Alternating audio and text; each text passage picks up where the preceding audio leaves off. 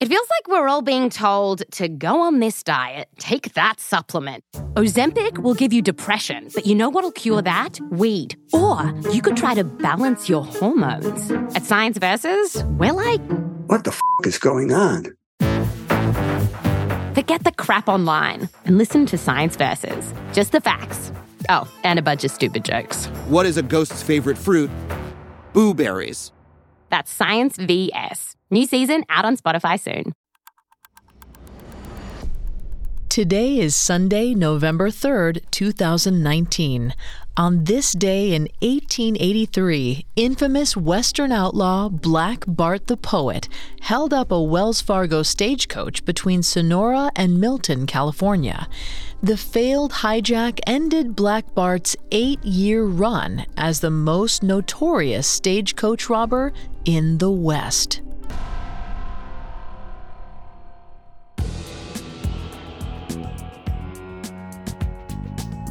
Welcome to Today in True Crime, a Parcast original. Due to the graphic nature of today's crimes, listener discretion is advised. Extreme caution is advised for listeners under 13. Today we're going back to the American Old West, 136 years ago, when the career of the notorious American highwayman Black Bart came to a dramatic end. We begin midday on November 3, 1883, as the stagecoach driver rode past a rise called Funk Hill.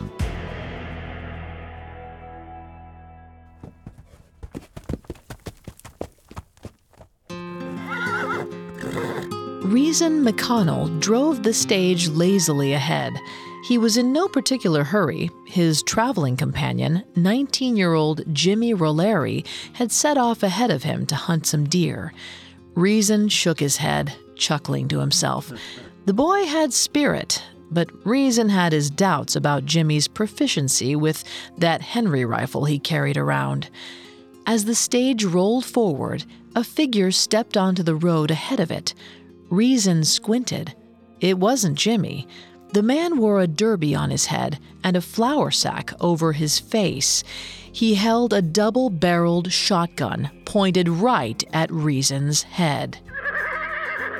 The man called out to him, Please throw down your strongbox or I'll shoot.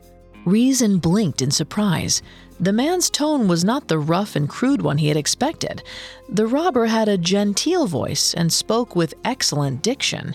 If Reason didn't know any better, he would have thought the voice belonged to a college man. The bandit approached. Reason didn't dare move a muscle. Stammering, he explained that he could not throw it down. A new Wells Fargo regulation had them chain the strongbox to the floor of the stage.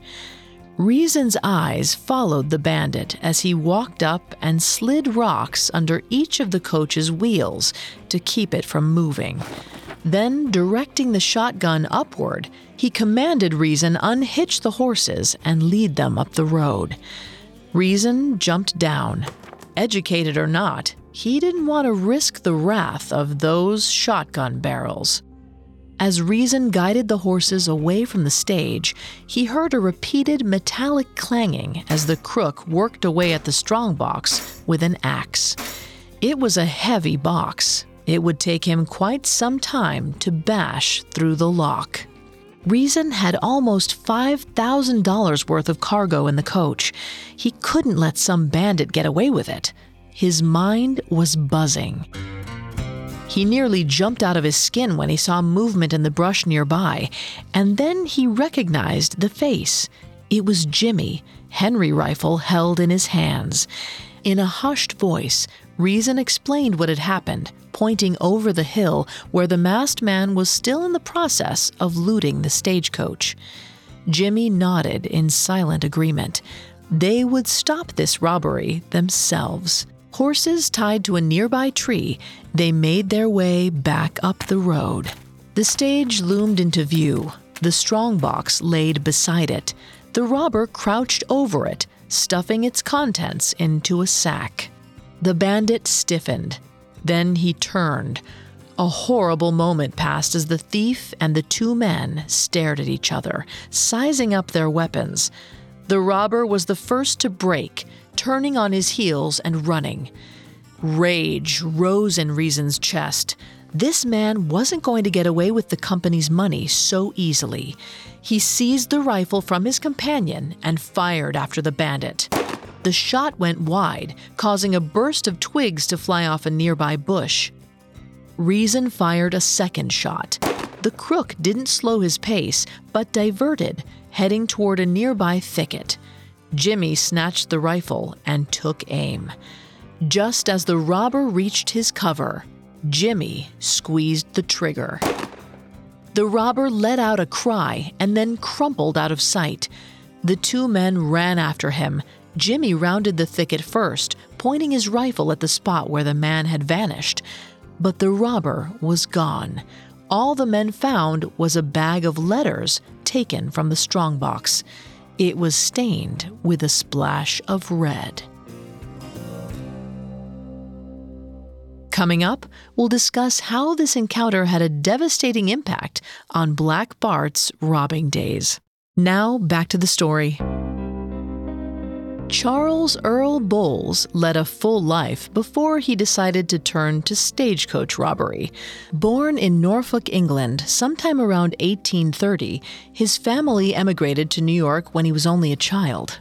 Bowles and his brothers traveled west during the 1850 California gold rush, but he had little success as a prospector. He rejoined his family in New York after only a few years of sifting mud. Bowles later served as a sergeant in the Union Army during the Civil War and was twice offered a promotion to the rank of lieutenant. Despite his distinguished career during the war, he had no luck with his personal finances, and in August of 1871 vanished without a trace. His wife presumed him dead.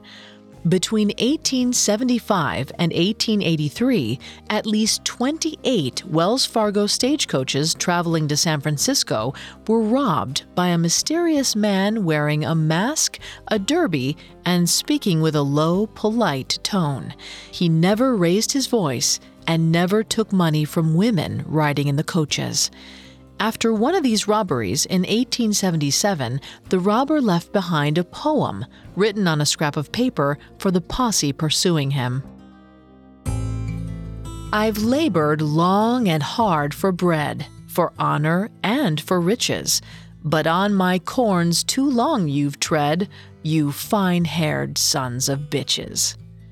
This note was signed Black Bart. As Black Bart grew in notoriety, both local and federal authorities put a bounty on his head.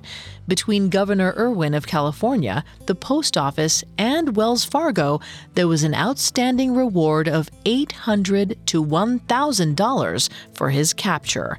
That would be over $25,000 today. He was nearly apprehended on July 13th of 1882 when Wells Fargo employee George Hackett fired a shotgun blast at his head as he fled the scene of the robbery. Hackett's shot knocked Bart's derby off but did not injure him. Black Bart's identity remained a mystery until November 3, 1883. He attempted to rob a stagecoach, but was chased off by the driver and another man with a Henry rifle. They fired a number of shots after him, succeeding in wounding him in the hand. In his rush to escape, Black Bart left behind a handkerchief with the laundry marker FX07.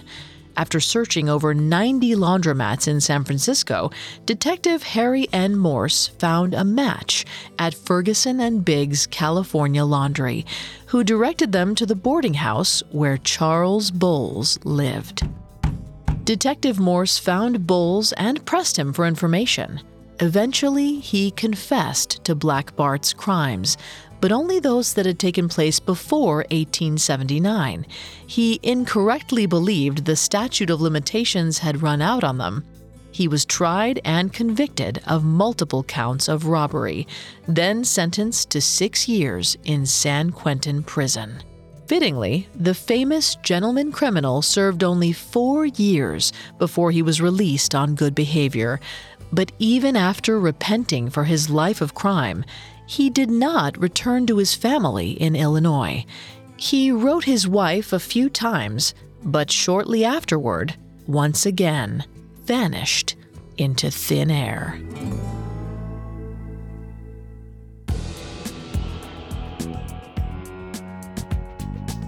Thanks for listening to Today in True Crime. I'm Vanessa Richardson. Today in True Crime is a Parcast original. You can find more episodes of Today in True Crime and all other Parcast originals for free on Spotify.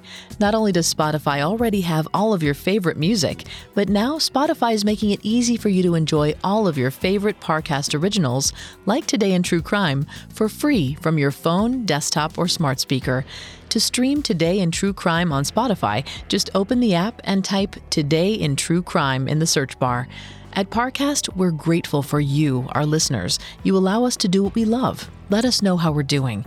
Reach out on Facebook and Instagram at Parcast and Twitter at Parcast Network. We'll be back with a brand new episode tomorrow in True Crime.